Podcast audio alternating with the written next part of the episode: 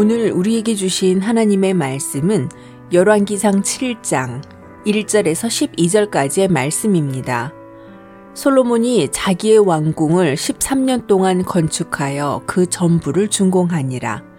그가 레바논 나무로 왕궁을 지었으니 길이가 100규빗이요 너비가 50규빗이요 높이가 30규빗이라.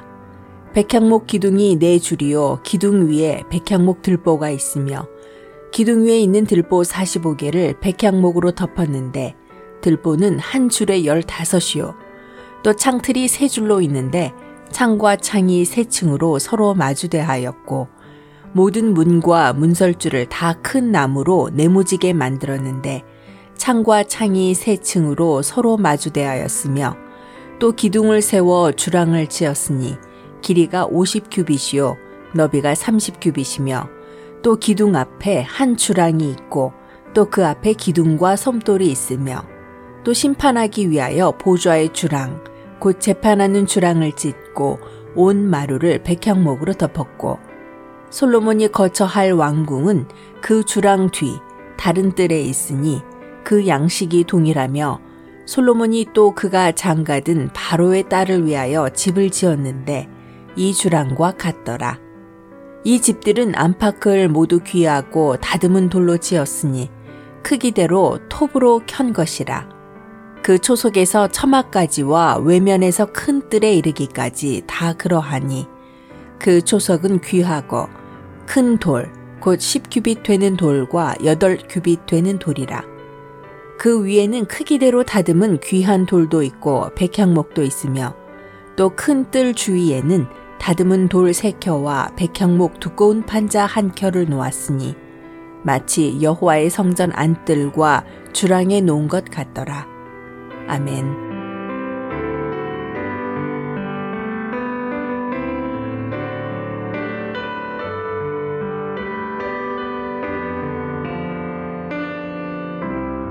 안녕하세요.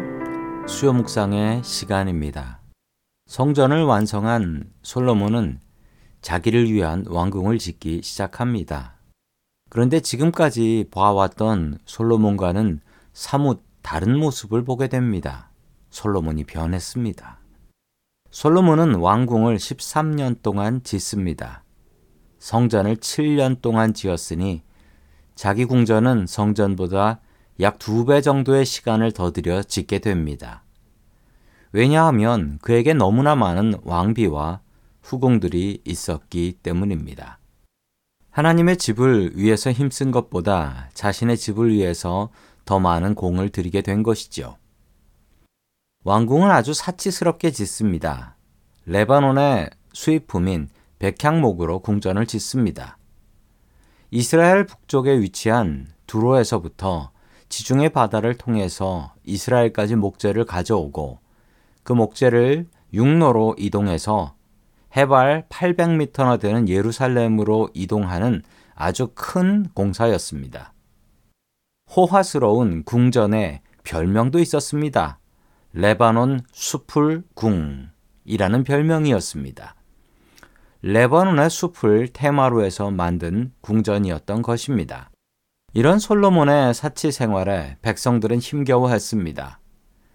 그 세금을 백성들이 모두 다 내야 했기 때문이지요. 솔로몬이 죽은 후 그의 아들 르호보암 때 과도한 세금 문제로 이스라엘은 두 쪽으로 분단하게 됩니다. 이 분단의 시작이 바로 오늘 나온 이 솔로몬 성전이었던 것입니다. 솔로몬은 세계 최강대국인 이집트 파라오의 딸을 아내로 삼았습니다. 이집트와 혼인 관계를 맺게 되면 이집트의 보호를 받을 수 있었죠. 그리고 이집트의 특산품을 독점적으로 사다가 팔 수 있었습니다. 솔로몬은 이집트의 전차를 수입해서 다른 나라에 팔아서 큰 돈을 벌게 됩니다. 그러나 이렇게 데려온 이방 여자들은 이스라엘의 다양한 우상을 갖고 들어왔고 이 우상들 때문에 이스라엘은 멸망의 길을 걸어가게 됩니다. 솔로몬의 지혜 때문에 이스라엘은 멸망의 길을 가게 되는 것이지요. 솔로몬은 지혜롭고 똑똑했습니다. 나름대로 나라를 운영할 분명한 계획을 갖고 있었습니다. 그러나 그 계획은 이스라엘을 멸망의 길로 이끌게 됩니다. 무엇이 문제였을까요? 솔로몬의 계획에 하나님의 뜻이 없었던 것입니다.